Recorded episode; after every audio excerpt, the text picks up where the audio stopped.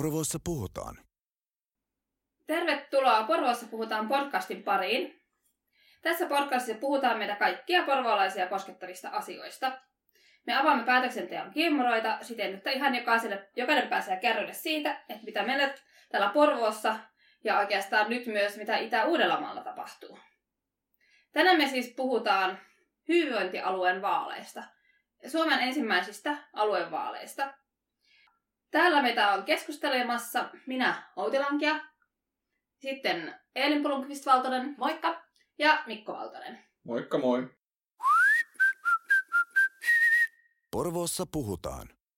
Ennakkoäänestys on juuri alkanut Suomen historian ensimmäisissä aluevaaleissa. Ja täällä Itä-Uudella meillä on oma hyvinvointialue. Eli nyt käydään eka kertaa tällaisia vaaleja, missä äänestetään itä-uusmaalaisia ehdokkaita. Niin, se on aika mielenkiintoista jotenkin. Koko tämä niinku rakennelma ja kaikki on uutta ja miten me saadaan ihmisiä äänestämään ja miten me saadaan ihmisiä kiinnostuneita tästä ja, ja, ja kaikki. Että vaikka tästä on puhuttu niinku kymmeniä vuosia, niin silti tämä mun mielestä tuli sitten yhtäkkiä niinku tsadam. Vai mitä?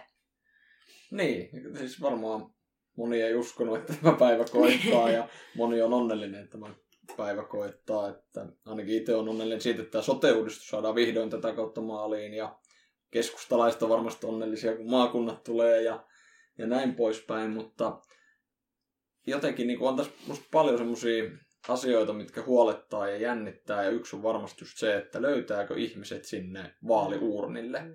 Ja nyt onhan paljon puhuttu siitä, että äänestys aktiivisuus, äänestysprosentti uhkaisi jäädä tosi alas, ja sehän on niin tietysti demokratian toteutumisen kannalta tosi uh, hankala asia. Ah. Hei, pitäisikö kerrata ihan nopeasti, että mi- näissä vaaleissa on oikeastaan kyse Jep. siis. Eli tota, rakennetaan uutta hallintoa käytännössä, välimallia, jossa on siis hyvinvointialue, johon tulee hyvinvointivaltuusto. Ja tämä meidän Itä-Uudenmaan hyvinvointialue koostuu seitsemästä kunnasta. Ja näistä seitsemästä kunnista valitaan sitten 59 valtuutettua. Ja tarkoitushan on siis se, että kunnilta häviää järjestämisvastuu sosiaali- sosiaali-, terveys- ja pelastuspalveluista ja, ja ne siirretään sinne hyvinvointialueelle. Käytännössä, tai siis teoriassa näin. Kyllä, ja kunnan nykyisestä budjetista noin kaksi kolmasosaa siirtyy tulevalle hyvinvointialueelle. Porvoon kunnallisveroprosentti leikkaantuu reilulla 12 prosentilla. Joo. Isoja muutoksia myös niin kuin kaupungin puolella. Niistä me ollaankin toki puhuttukin meidän aiemmissa jaksoissa. Ehkä sen verran vielä täytyy sanoa, että niin kyllä rakennetaan uutta hallintoa, mutta tämän niin koko jutun tarkoitushan ei ole uusi hallinto, vaan tietenkin paremmat sosiaali- ja terveyspalvelut ja pelastuspalveluiden turvaaminen. Ja tässä on niin paljon meneillään sit ohessa semmoista, millä pyritään kehittämään vaikka tulevia sote-keskuksia paremmaksi ja muuta tällaista niin kyllähän, ihmisten palveluihin liittyvää. On, on. Ja kyllähän tämä sitten väsentääkin sitä hallintoa, että Suomi on täynnä mitä moninaisempia kuntayhtymiä ja erilaisia kuntien myymistä. Kunnat ostaa toisiltaan sote-palveluita tai miten hyvin monenlaisella tavalla on myös toteutettu vaikka pelastustoimi. Mm. Että itse asiassa meillä on siis äärimmäisen paljon erilaisia hallintorakenteita eri puolilla Suomea, mitkä nyt myös poistuu sen kautta, että tulee tämmöinen niin, tämä, on tämä miele- hallintotapa. Ja tämä on mielenkiintoinen väite, kun tässä on niin jotkut ehdokkaat, jotkut puolueetkin väittää, että nyt tehdään lisää hallintoa. Mut Samalla tämä, puretaan. Niin, nimenomaan tämä Outin pointti oli hyvä, koska jos meillä on nyt sote-palveluiden järjestämisvastuu vaikka, niin mitä se on jollain niin kuin 200 eri toimijalla, kun katsotaan, osa kunnista järjestää sitten sote-piirejä ja näin poispäin. Niin nyt niitä järjestäjiä tulee siis noin 20. Kyllä. Että tämähän on vähän tämmöistä niinku prosessien liinausta Voisi myös kutsua. Niin, niin kyllä. Et, ja, ja on muut, tästä puhutaan tosi vähän itse asiassa tästä niinku, just siitä, että, että mitä kaikki niinku, hallintoa hä, häviää tästä. Ja mä en niinku, tarkoittanut sitä niin, että me rakennetaan mm. tätä vaan hallinnon takia, mutta et siis jos mietitään niinku, sen kuntalaisen niinku, näkemyksestä, niin, niin mehän rakennettiin uusi porras, päätöksenteon kannalta uusi porras tähän niin kuin NS-väliin. Mutta... Näin. Mutta se on musta myös pistänyt silmään, että kun puhuttiin, että äänestäjiä on vaikea tietää, että mistä oikeastaan mm. äänestetään. Siis mä näin eilen yhden siis TV-mainoksen. Ja tota, se oli perussuomalaisten mainos ja siinä pointtina oli se, että autoveroa pitää laskea. Niin, koska siitähän päätetään tietysti näissä hyvinvointi. Joo, että siis tää on tosi hämäävää, koska niinku vaalikampanjassa myös käytetään tämmöisiä niinku provokatiivisia keinoja. Tai siis, että nostetaan asioita esille, mitkä puhuttaa ihmisiä. Mutta niillä ei ole välttämättä niinku mitään tekoa tota, niinku hyvinvointialueen kanssa. Toki hyvä, jos ne, niinku, se niinku innostaa ihmistä menemään äänestämään, niin ehkä se on jonkun tarkoituksen ajanut. Mutta se, että johdetaan musta on musta kyllä äänestäjien johtamista harhaan ja sekoittaa entisestään ihmisiä. Toinen asia mun mielestä, mikä koskettaa niin kuin meitä, mistä hirveän moni ehdokas itse asiassa nyt jotenkin on alkanut puhumaan, on, on niin kuin Porvoon sairaala. Mä en sano, että Porvoon sairaala ei liity tähän hyvinvointialueeseen ja hyvinvointialueuudistukseen, mutta se, saako Porvoon sairaalassa jatkossa tai tulevaisuudessa synnyttää lapsia, Mm. onko siellä lapsivuoden osasto ja, ja näin. Se ei ole hyvinvointivaltuuston tehtävä, se ei kuulu hyvinvointivaltuuston tehtävän piiriin, eikä hyvinvointialue siihen, niin kuin siitä päätä. Et se, että me tehdään kampanjaa sen, sen niin kuin Porvoon synnäri takas, niin se ei kyllä, se on niin kuin mun mielestä safe to say, se on populismia. Niin, se, se selkeä linkki on vaan just juuri, juurikin niin kuin siinä, että kun nyt meillähän edelleen niin kuin erikoissairaanhoidosta jää vastaamaan Helsingin ja Uudenmaan sairaanhoitopiiri HUS, joka Porvoon sairaalakin pyörittää, mm. niin kun nyt sen omistaa käytännössä kunnat, jos voi näin sanoa, niin jatkossa sen omistaa sitten hyvinvointialueet, eli sinänsä myös niin kuin toivon, että tietysti aluevaltuusto ja se uusi aluehallinto ottaa niin kuin varsin tiukankin roolin sinne HUSin Mm. suuntaan, että mitä HUS tekee ja ei tee, ja että se palvelee näitä alueita, Mm. niitä erikoissairaanhoidon palveluita. Niin, niin kyllä, ja tästähän pitäisi mun mielestä puhua paljon enemmän just se, että, että millä tavalla niin kuin aluevaltuusto jatkossa tai hyvinvointialue jatkossa vaikuttaa HUSin ja HUSin päätöksentekoon verrattuna nyky, nykypäätöksentekoon ja ha, niin kuin hallintoon. Mutta edelleen väitän, että se, että, että sä nyt äänestät jonkun ö, jotain sellaista, joka sanoo, että Porvo on synnäri takas, niin, niin se ei kyllä sitä niin kuin tarkoita. Hei, ootko Mikko pongannut mitään tällaisia, että äh, tällaisia vaaliteemoja, mitkä ei liity aiheeseen? Kyllä niitä on yllättävän paljon tullut vastaan. Tänään, tänään viimeksi tässä jotain sosiaalisen median mainoksia tuli, jossa niin kuin ehdokkaiden tota, pääteema oli ei maakuntaverolle. No, totta kai maakuntaverokeskustelu niin kuin liittyy tähän kokonaisuuteen, mutta et, ainakaan itse en äänestä se ehdokasta sen perusteella, koska ei maakuntaverosta siitä, että tuleeko se tai eikö se joskus tuu, niin siitä ei päätä ää, aluevaltuusto ja aluehallitus eikä mikään muukaan toimia alueella, vaan siitä päättää Suomen eduskunta. Mm. Eli tämä on, niin kuin, voisiko sanoa, että tämä on eduskuntavaaliteema ja ehkä seuraava Mm. eduskuntavaali. Kyllä, nimenomaan. Toinen, mitä mä oon, mihin mä oon törmännyt kanssa aika paljon, on tämä perussuomalaisen, perussuomalaisten niin kuin slogani ainakin ruotsiksi, joka on siis Rösta Finland tillbaka, äänestä Suomi takaisin, niin millä tavalla niin kuin vaaleissa, jossa on tarkoitus käsitellä sosiaali- terveyspalveluita ja pelastuspalvelua, millä tavalla näissä vaaleissa äänestetään Suomi takaisin? Mä en ymmärrä sitä. Siihen, siihen odotamme vastausta. Niin, niin ehkä, ehkä ne tulee joskus. Hei, mutta mennään sitten tähän aiheeseen, koska meistä tässä pöydän ympärillä kaksi on ehdokkaana, yksi Mm. ei. Niin tota, haluaisitko Elin vaikka aloittaa, että miksi sä lähdit ehdolle aluevaaleihin? No joo, mähän puntaroin tätä siis itse asiassa tosi pitkään, ää, ennen kaikkea ehkä niinku ajantöllisistä syistä, sanotaanko näin. Ää, et koska mä oon jo niinku kaupunginhallituksen ensimmäinen varapuheenjohtaja, mä istun Uudenmaan liiton hallituksessa, ää, ja mä mietin sitä, että et, et riittääkö mulle sitten aika.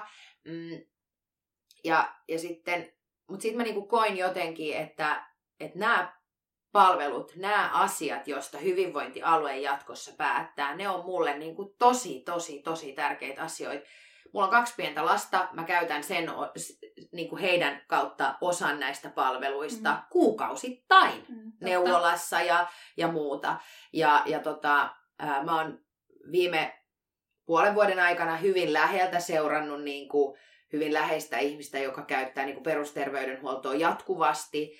Ja, ja sitten maaseudulla kasvaneena mä jotenkin tunnustan ja, ja tunnistan sen tärkeyden, mitä esimerkiksi pelastuslaitoksella ja ennen kaikkea VPKlla on, niin mä vaan päätin, että en mä voi jättää menemättä asettumasta ehdolla näissä vaaleissa, että et, et, et mä haluan vaikuttaa siihen, miltä nämä palvelut rakennetaan tulevaisuudessa. Ja sitten ehkä vielä sellainen lisäys, että Mä työskentelen siis neuvottelupäällikkönä ää, ammattiliitossa ja, ja sen kautta niin kuin sitä henkilöstöpolitiikkaa aika paljon niin kuin sitä kautta pyöritän, niin mä näen myös, että siitä on puhuttu tosi vähän näissä niin kuin vaaleissa siitä, että meillä itse asiassa siirtyy noin 3000 työntekijää nykyisiltä työnantajalta uudelle työnantajalle ja mitä tämä heille kaikkea tämä niinku tarkoittaa. Ja, ja siitä me ollaan puhuttu tosi vähän ja, ja siihenkin mulla olisi aika paljon itse asiassa annettavaa niinku työn kautta. Kiitos Elin. Tätä, no Mikko, Mikko olet myös ehdokkaana aluevaaleissa. Kyllä, näin, näin on. Mikä sai sut lähtemään mukaan?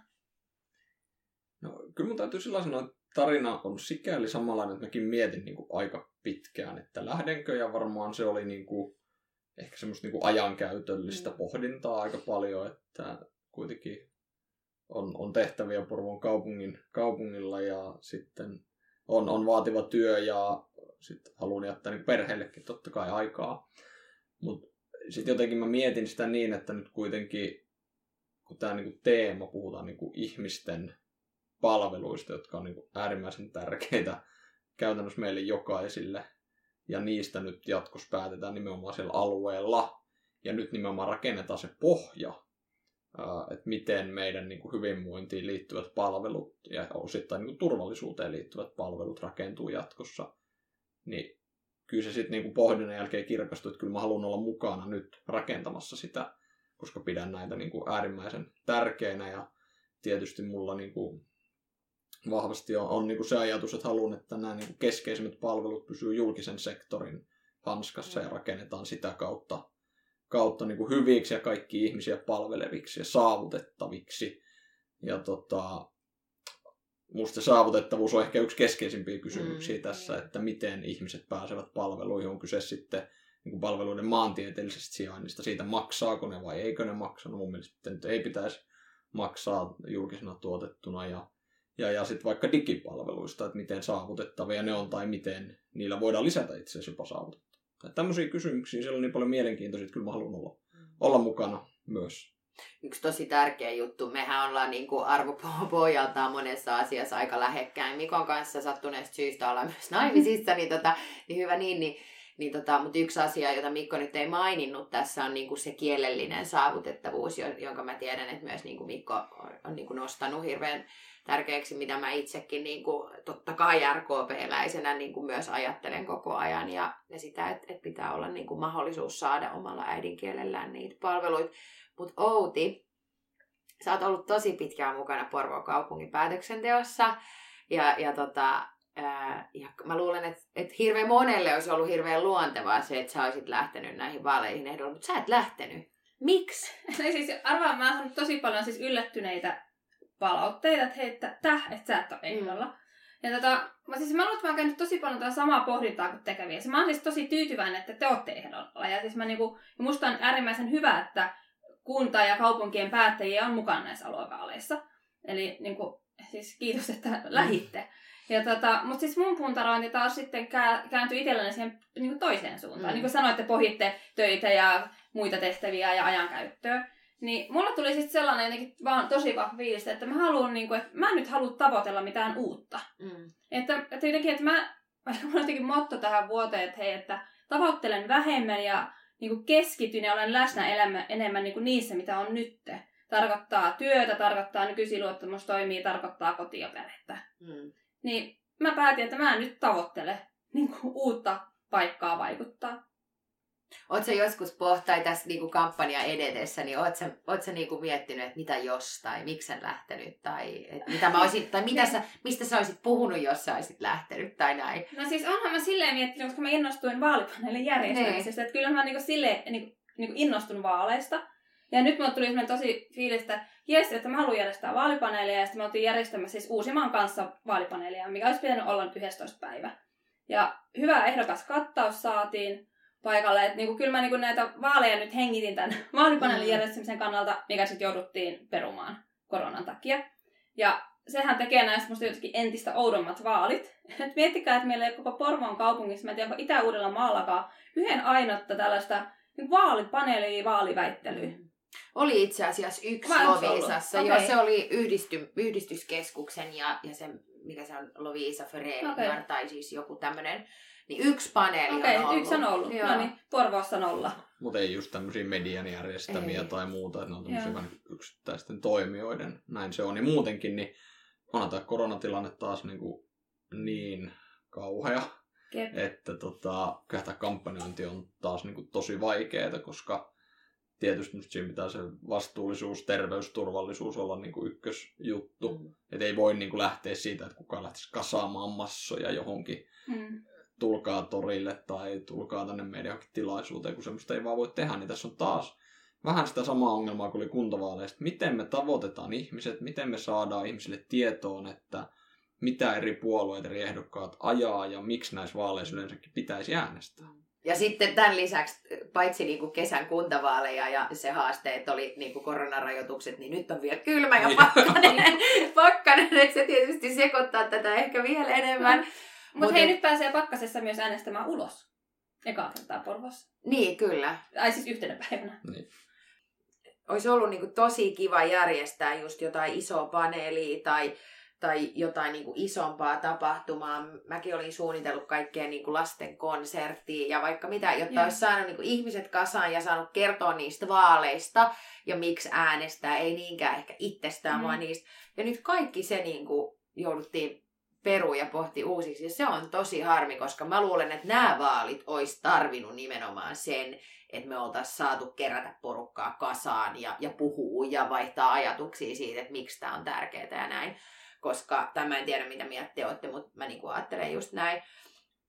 Ja nyt jotenkin kuulee tosi paljon sitä, kun on ollut vähän tekee jotain kampanjaa tuolla ulkona, niin, niin kuulee tosi paljon sitä, että ihmiset sanoo, että, että nämä vaalit ei kosketa mua, että en viitti äänestää. Ja mä niin kuin aidosti en tiedä, että tässä maassa olisi yhtään ihmistä, joka ei koskaan käyttäisi sosiaali-, terveys- tai pelastuspalveluita. Eli tää, nämä vaalit koskettaa ihan joka ikistä, vauvasta vaariin. Se on, se on just näin, että nämä on niin kuin tavallaan just ihmisen näkökulmasta niin mitä tärkeimmät vaalit ehdottomasti. Yksi semmoinen musta niin kuin tässä kuvaava piirre on ollut se, että mä en tiedä liittyykö se ehkä siihen, että edellisistä vaaleista on niin vähän Mm. aikaa, mutta että nämä kampanjathan näyttäisi olevan nyt tosi lyhyitä. Sekä niin kuin puolueiden että ehdokkaiden. Että voisi sanoa, että ne alkoi vasta vuodenvaihteen Mm. jälkeen. Että aika paljon on satsattu niin kuin tyyli viimeiseen kolmeen viikkoon. Vaalipäivähän on silloin 23. ensimmäistä sunnuntaina. Niin nyt on niin kuin tässä tammikuussa vasta lähtenyt kampanjat kunnolla käyntiin ja siihen aika lyhyeksi. On, mutta toisaalta niin jos miettii, että sekin olisi ollut, tietysti en ole mutta jos olisin ehdokkaana, niin se, että olisiko, että kampanjointi joulun alla, No niin sehän- joulun niin. aikaan, niin tunt- se tuntuisi jotenkin tosi omituiselle. Niin, siis nämä joulupyhäthän Joo. sekoitti sen. Ja sitten ehkä meillä on nyt vähän tämmöinen outo kuva, tai vääristynyt kuva, koska tuo kuntavaalikampanjahan oli poikkeuksellisen pitkä. mm. kun se alkoi ihmisiä siinä tammi-helmikuussa, kun vaalien piti olla maaliskuussa, ja sitten ne siirtyi ja kaikki joutui vaan jatkaa ja jatkaa ja jatkaa, ja sitten ne vaalit olikin kesäkuussa. Et, et, et en mä niinku, mut kyllä, siis nythän tästä jää niinku käytännössä kolme viikkoa kampanja-aikaa, kun kyllä se nyt normaalisti puhutaan niinku kahdesta kuukaudesta ehkä kuitenkin. Että kyllä tämä oli aika niinku lyhyt pläjäys. Mites tota, semmoinen, mikä mä oon huomannut, että esimerkiksi sosiaalisessa mediassa on puhututtanut, niin on kysymys siitä, että onko näissä vaaleissa, niin onko puolueissa ero? Eli katoin tuossa y- ää, sosiaalisen median ystäväni oli, oli tehnyt vaalikoneen ja huomannut, että lähes kaikki puolueet on niin kuin lähes yhtä paljon tai yhtä vähän niin kuin samaa mieltä hänen kanssaan. Eli niin kuin näyttää siltä, että suunnilleen kaikki tavoittelee ihmisille parempia palveluita ja lähipalveluita ja näin Eikö niin se, ollut jotenkin, eikö se ollut jotenkin niin se kuvakaappaus, että kaukasin puolue, puolue oli 79 prosenttia samaa mieltä ja lähin oli 81. Siis että ne oli on. niin kuin tosi ti, niin kuin lähekkäin ne kaikki siinä. No hei, pohitaanko ihan lyhyesti tätä aihetta, että mitähän tämä te- tarkoittaa Itä-Uudenmaan palveluissa? Esimerkiksi se, kun tota, Elin heitit tuosta on kaksikielisyyden, niin mulle tuli siis ihan tällainen ehkä niin kuin tosi, ehkä nyt niin keskeinen asia mieleen, että esimerkiksi tämä kaksikielisyys.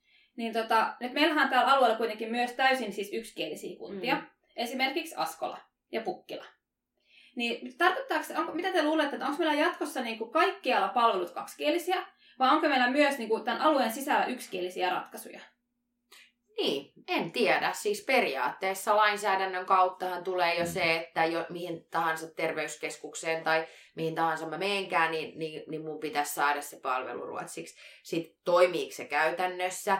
Se on tietysti eri asia. Ja, ja mun mielestä se on ihan niin kuin validi kysymys, että pitääkö sen toimia käytännössä niin kuin esimerkiksi täysin suomenkielisessä kunnassa. Mutta onhan meillä Askolassakin ruotsinkielistä väestöä niin kuin Pukkilassakin on. On, on, mutta heillä on tällä hetkellä heillä on niin kuin yksikieliset palvelut, koska se ruotsinkielisten osuus on niin pieni. No, mutta kyllä heidän pitäisi Mm. mm. niin kuin lainsäädännön kautta nytkin saada sieltä palvelua. Mutta tämä on niin kuin tosi vaikea kysymys, On, ja tämä tuli monessa Mm. vaalikoneessakin vastaan. että pitäisikö keskittää. Että pitäisikö keskittää johon niinku, jotenkin itse ajattelen sitä aika niinku paljon sen lainsäädännön kautta, että kun on oikeus Mm. saada palveluita sillä äidinkielellään, niin silloin musta tämmöinen niinku ajatus keskittämisestä ei oikeastaan ole kauhean mahdollinen. Niin. Niin. niin. Mä oon ihan samaa Mm. mieltä ja vastasinkin siihen ihan samalla, samalla tavalla, mutta sitten mä keskustelin yhden toisen RKP-läisen ehdokkaan kanssa, joka sanoi, että niin, että periaatteessa voisi ajatella niin, että jotta me turvataan se, että meillä on laadukkaat ruotsinkieliset palvelut, niin me voitaisiin keskittää niitä tiettyihin paikkoihin. Että hän taas oli niinku sitä mieltä,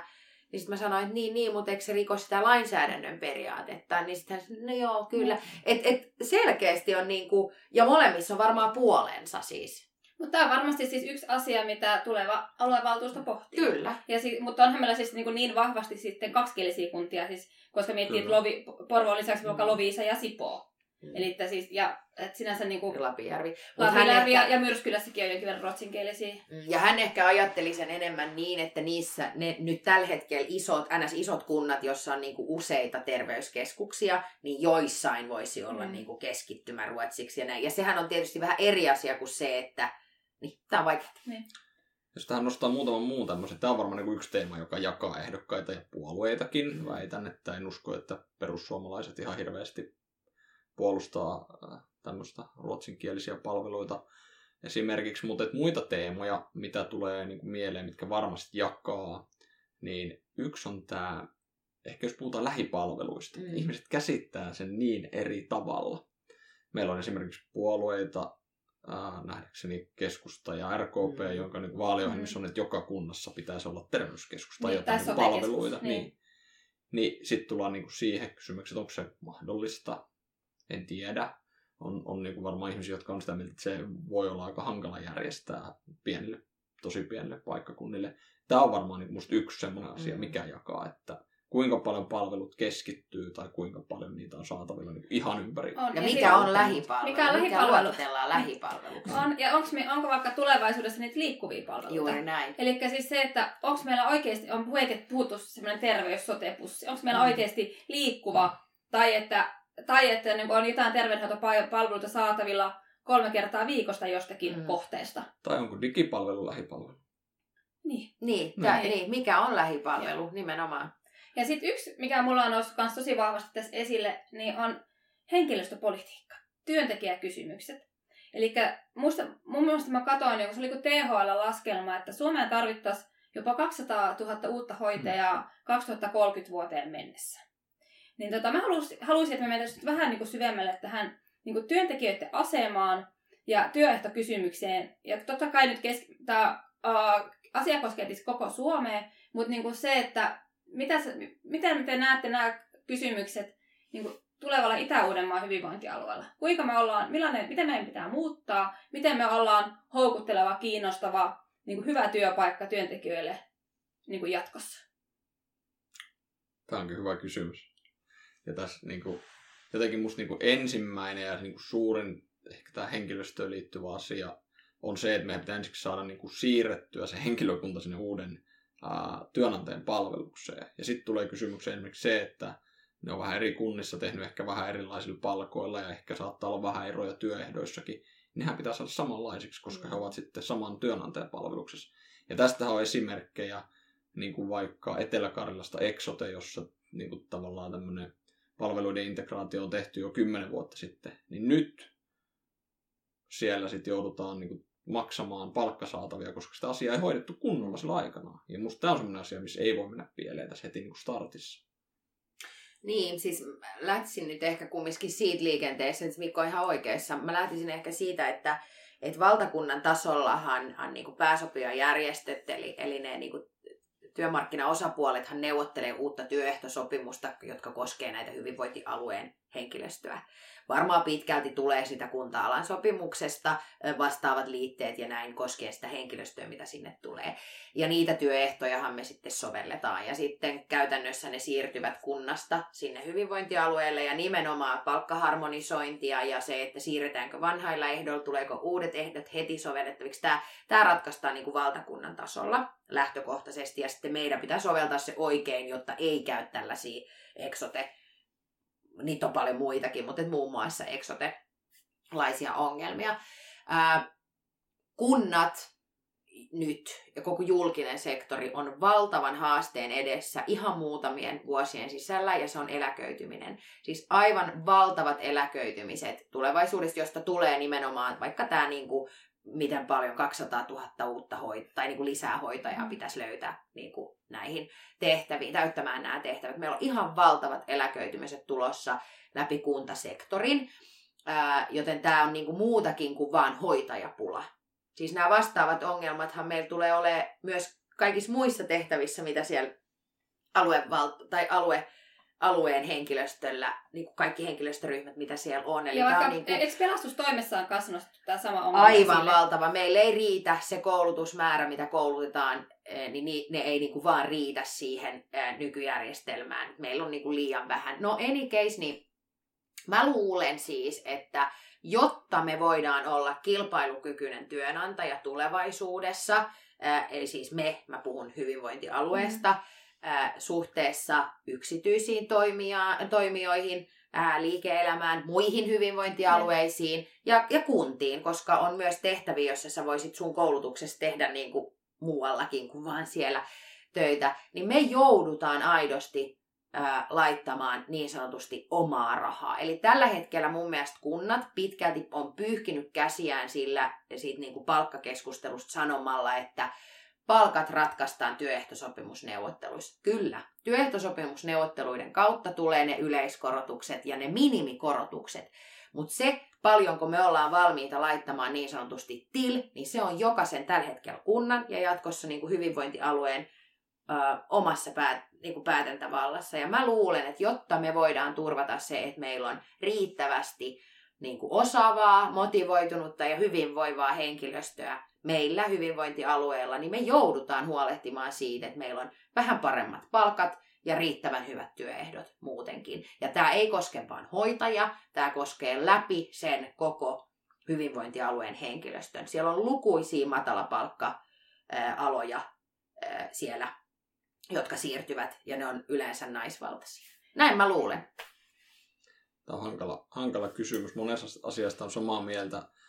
Pakko tuoda esiin kuitenkin se, että niin palkkojen kanssa kilpailun haaste on se, että niiden pitää olla aika riittävän paljon paremmat, jotta se on niin kuin oikea houkuttelevuustekijä esimerkiksi okay. suhteessa niin kuin siihen, että miten me saadaan tänne rekryttyä ihmisiä. Ja siinä, siinä tietysti voi sitten olla haasteita edessä, mm. mutta ehkä sen verran sanon, että tähän niin kuin osaavan työvoiman saatavuusongelmaan, mikä tässä tuli esiin, niin kyllä se, niin kuin se ero on, että se hoitohenkilökunnan, niin kuin hoitavan henkilökunnan tarve, se volyymi on vaan niin paljon niin isompi niin kuin se, mitä muut on, että sitä ei niin kuin pelkästään koulutetaan lisää, ei ole niin kuin se ratkaisu, koska meillä on nyt jo se ongelma, että me saadaan niin kuin korkeakoulutukseen kyllä sotealalle hakijoita vielä ihan hyvin, mutta esimerkiksi toisen asteen koulutukseen lähihoitajiksi, ei me saada paikkoja täyteen, niin se ei auta se, että me lisätään paikkoja. Me pitää keksiä muita ratkaisuja. Mm jotka osittain totta kai liittyy tähän, miten houkutteleva se ala ja työnantajat ja näin on. Mutta kyllä mä oon niinku itse sitä mieltä myös, että kyllä meidän pitää niinku avata silmät siihen, että kyllä me pitää olla valmiita ottamaan myös ulkomailta mm. sote-alalle töihin enemmän henkilökuntaa. Ei se voi olla mahdottomuus. Ei mä oon ihan täysin samaa mieltä. Me ollaan täysin riippuvaisia siitä niin kuin, ää, ulko, ulkomaalaisen työvoiman ää, saannista, koska ei, me, meille ei riitä vaan niin kuin henkilöstöä. Sitten meillä on ihan valtava määrä, varsinkin ehkä hoitajia, ää, jotka tai sotealan henkilöstöä, jotka ei tällä hetkellä työskentele sotealalla, johtuen ehkä nimenomaan työehdoista, palkoista, työajoista ja näistä. Miettikää, jos me saataisiin ne kaikki takas sinne tekemään. No tämä on siis valtakunnallinen ongelma, mutta et mä oon edelleen sitä mieltä, että me ei voida enää jatkossa vaan sanoa, että no pidetään samalla tasolla kuin kaikki muut, niin me pärjätään. Ei me pärjätä. Meidän pitää olla houkutteleva työnantaja ja kilpailla aidosti siitä parhaasta henkilöstöstä. Niin kyllä me sitten sittenhän me, koska paras henkilöstö on myös, ja riittävä henkilöstö on myös riittävä ja hyvät palvelut. Mutta yksi, yksi keskeinen asia, mikä liittyy myös siihen niin viihtysään ja hyvään työpaikkaan, on esimiestyön mm. johtaminen. Hmm. Ja jos miettikääpä sitä, että tuolla Itä-Uudenmaan hyvinvointialueella, niin kuinka paljon siellä on lähiesimiehiä eri yksiköissä, eri tason niin kuin päälliköitä, eli tosi paljon. Niin miten te ajattelette tätä, että millä tavalla me voisi parantaa sitä esimiestyötä, koska siis kuitenkin lähiesimies on, mä, mä väittäisin, että se on yksi tärkeimpiä tekijöitä siinä, myös siinä työviihtyvyydessä. Millainen, millainen pomo sulla on? Niin, siis kunnassahan te, tai kunnissahan tehdään tällä hetkellä tosi paljon ja tosi hyvää niin kuin henkilöstöpolitiikkaa ja mä luulen, että niin kuin soveltamalla ne parhaat palat kaikkialta, niin saadaan varmaan niin kuin paras valtuuston tehtävä ei ole ehkä pohtia niin kuin loppuviimein näitä asioita, mutta mä luulen, että niin kuin kaiken A ja O on se, että sillä esihenkilöllä on riittävästi aikaa johtaa. Että et niin kuin sä et voi olla esihenkilö te, jos sä teet vaan suorittavaa työtä. Et se vaatii myös aikaa sille esihenkilötyöskentelylle. Tämä on tosi hyvä se aika, mutta sitten myös se tavallaan osaaminen. Että kyllä mä toivoisin myös, että meillä sotealalla ää, esimiestehtävissä, johtotehtävissä olevat olisi myös koulutettuja mm. esimiestyöhön. Mm. Näinhän ei mm. meillä niinku ihan läpi kentän ole. On, mutta ja se on musta sellainen, mistä aluevaltuusto voisi vaikuttaa. Eli se, että priorisoidaanko vaikka tota, esihenkilöiden koulutusta. Mm, mm. Ja mahdollistetaanko heille tavallaan niin kuin, kehittymistä mm. myös sen koulutuksen kautta omassa työssä. Kyllä, sehän on rahaa. Rahasta se on, ja se on rahasta kysymys. Kyllä, niin. juuri näin. Tämä raha onkin mielenkiintoinen keskustelu, niin. että, että kun tässä niin kuin katsoo, katsoo tätä tilannetta, ja sehän näyttää niin siltä, että kun meidän väestö ikääntyy, palvelutarve kasvaa, niin on musta tosi niin kuin keskeinen kysymys se, että miten hyvin tehokkaasti me järjestetään meidän palvelut, mutta myös sille, että ne on niin taloudellisesti mm. kestävällä pohjalta, eli Itä-Uudella maalla. Uh, koska niin kuin nyt kaikki laskelmat vähän näyttää siltä, että se rahan tarve tässä saattaa kasvaa ja jostain se sitten pitäisi löytää. Ja viime kädessähän se tulee aina meidän veronmaksajien kukkarosta. Että. Mä haluaisin ehkä, saatte nostaa vielä joku teema vielä, jos haluatte, mutta yksi olisi tämmöinen, mikä ainakin puhuttanut, on nämä asiakasmaksut. Haluatteko kommentoida tätä asiakasmaksukysymystä? Siitä on ollut vähän laidasta laita, että joidenkin mielestä pitäisi poistaa, ja sitten on kanta, että ei missään nimessä pitää, aina pitää olla asiakasmaksut. No, mulla on niin tähän yksinkertainen resepti, ja se on se, että hoito, hoitoon pääsy ei voi olla lompakon paksuudesta kiinni. Ja sen takia mun niin kuin, oma näkemys on, että pitkässä juoksussa niin asiakasmaksut pitäisi pystyä poistamaan. Ja mä sanoin pitkässä juoksussa, koska sitä ei niin kuin, pysty nyt valtuusto- ja kaskokouksessa tekemään. Se, niin kuin, mä en usko, että se talous kestää sitä, vaan sen pitäisi olla niin vähän pidemmän aikajänteen tavoite ja suunnitelma. Meillä on kuitenkin niin kuin valitettavasti tilanne, että myös ne, ketkä eniten tarvitsee palveluita, niin iso osa niistä on varsin vähävaraisia. Ja oikeasti siellä on ihmisiä, joille nämä pelkät asiakasmaksutkin on niin ongelma. Toki niihin on nyt jo niin ratkaisuja, mutta mun mielestä se olisi vain yksinkertaisempaa, että se olisi kautta linjan asiakasmaksut jossain vaiheessa häviäisi. Mä oon vähän eri mieltä. Mä oon, mä oon, tämä on vähän sama asia kuin esimerkiksi päivähoitomaksut, josta mä oon niin käynyt aikaisemminkin paljon keskustelua. Mä oon sitä mieltä, että, että mulla on aidosti, mulla on varaa maksaa ne asiakasmaksut, ne poliklinikiset maksut. Ja jos mä mahdollistan sille sen, että joku muu, jolla ei ole varaa, pystyy käymään laadukkaassa julkisessa terveydenhuollossa ilman, että se on hänen lompakon paksuudesta kiinni. Et ehkä tässä herää tämä minun pieni so- so- so- so- sosiaalidemokraatti sitten enemmänkin, mutta mä oon aidosti sitä mieltä, että ne on nytkin aika alhaiset, ja niin pitää ollakin, ja sitten pitää olla mahdollista niille, joille ei oikeasti ole varaa maksaa edes niitä pieniä maksuja, että he saavat siitä niin kuin NS-vapautuksen, ää, niin kuin on nytkin olemassa eri in, instrumentteja sille. Mutta et, et mun mielestä kyllä, jos me turvataan se, että me voidaan niin kuin rahoittaa edes osa niistä se on häviävä pieni osa ja mitä tulosidonnaisuutta niissä maksuissa ei ole. Että se nyt olisi ainakin ensimmäinen askel, että niissä olisi tulosidonnaisuus niissä maksuissa. Että ne, kenellä on niin kuin kykyä, niin maksaa sitten enemmän ja ne, kenellä ei ole kykyä, ne ei maksa välttämättä sitten ollenkaan. Että se on sitten ehkä se niin kuin yksi mahdollisuus myös. Mm. Niin, tämähän on myös vaarallinen keskustelu, keskustelu tietysti, että onko sit sitä mieltä vai ei, mutta kyllä mä niin kuin näen, että jollain pienillä maksulla meidän pitää myös olla niin kuin valmiit rahoittamaan tämä niin kuin jotenkin mahdollistaaksemme tämän, jottei se johda siihen, että, että palvelut ei ole riittävän laadukkaat, jolloin ei myöskään ole sitten niin kuin sitä suurta käyttäjämäärää, vaan silloin kaikki muut valitsee jotain yksityisiä. Kaikki, joilla on mahdollisuus valita, valitsee jonkun muun palveluntarjoajan. Ja sehän ei ole hyvä. Niin, siinäpä puntaroita vaan. Mutta hei, mä toivon niin todella menestystä teille molemmille vaaleihin. Mä toivon, että pääsette aluevaltuustoon. Mä uskon, että teillä molemmilla olisi sinne paljon annettavaa. Ja siinä mielessä olisi tässä meidän podissakin mielenkiintoista debatoida näitä niin kuin, tässäkin asetelmassa ehkä jatkossakin versus niin kuin, palvelu, tällainen, niin kaupunkilainen tässä suhteessa itäuusmaalainen versus päättäjät. Niin ja ehdottomasti meidän pitää nyt sitten, kun vaalit on käyty, niin pikkasen ruotia, että mitä tapahtui mm. vaaleissa. Joo, siis todellakin, ja sitten mikä on se äänestysprosentti, koska siis sehän on nyt tärkeää, että, tota, että joka me saadaan niin kuin meidän tuttavat ja kaupunkilaiset ja kaikki siis äänestämään, koska se olisi aika kamalaa, jos niin kuin muutama ihminen päättäisi niin kuin kaikkien asioista, mm. niin eihän se ole demokraattista missään mm. määrin. Nimenomaan, että hyvät ihmiset, menkää äänestämään, nyt on kyse teidän palveluista. Mm. Niin, nämä on niinku todella, todella tärkeät vaalit. No. Ja niin sitten jos se äänestysprosentti on tosi pieni, niin sehän siis aiheuttaa niinku, niinku yllätyksiä, siis valtavia mm. yllätyksiä. Se, että millä, millä ääne, ääne, äänillä oikeasti mennään läpi. Ja tota, niin mä siis konkretisoin tästä yhdelle pojalle just, että ajatellen nyt just, että jos on sata ihmistä ja niiden sadan ihmisen asioista päättäisi 20 ihmistä, mm kun että siihen niiden sadan ihmisten asioista äänestäisi ne kaikki sata mm, ihmistä. Just näin.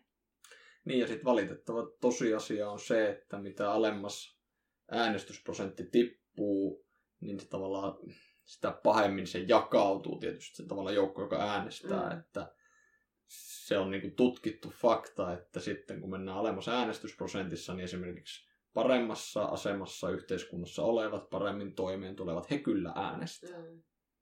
Mutta se niin kuin äänestämis, äänestämisen vähentyminen rupeaa tapahtumaan sieltä toisesta päästä ja se on musta ongelmallista, koska tarkoitus tässä tietenkin olisi, että me kaikki yhteiskunnassa yhteisesti päättäisimme näistä mm. asioista.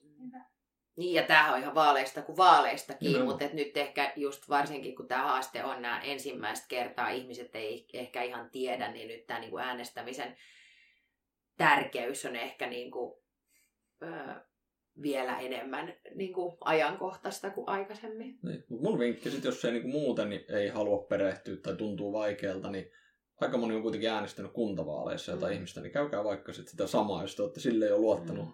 antanut luottamuksen jossain vaiheessa. Niin jos, jos se on sitten, ehdolla, niin äänestäkää sitä. Niin, jos sitten sen syvempää tutkimusta jaksat tehdä, mutta pitää ehkä muistuttaa tässäkin taas, että Meillä on myös paljon vaalikoneita paikallislehdellä Uusimaalla, Ylellä, Östnylandilla, Östnylandilla Sanomalla, Helsingin Sanomilla ja niistä pääsee kyllä niin kuin, tosi nopeasti ihan niin kuin minuuteissa tavallaan pystyy jo katsomaan, että kuka ehdokas ehkä vastaisi niin kuin, omia ajatuksia. Ja jos teidän oma kuntavaaliehdokas ei ole ehdolla, niin älkää missään nimessä silloinkaan jättäkö äänestämättä. Mm.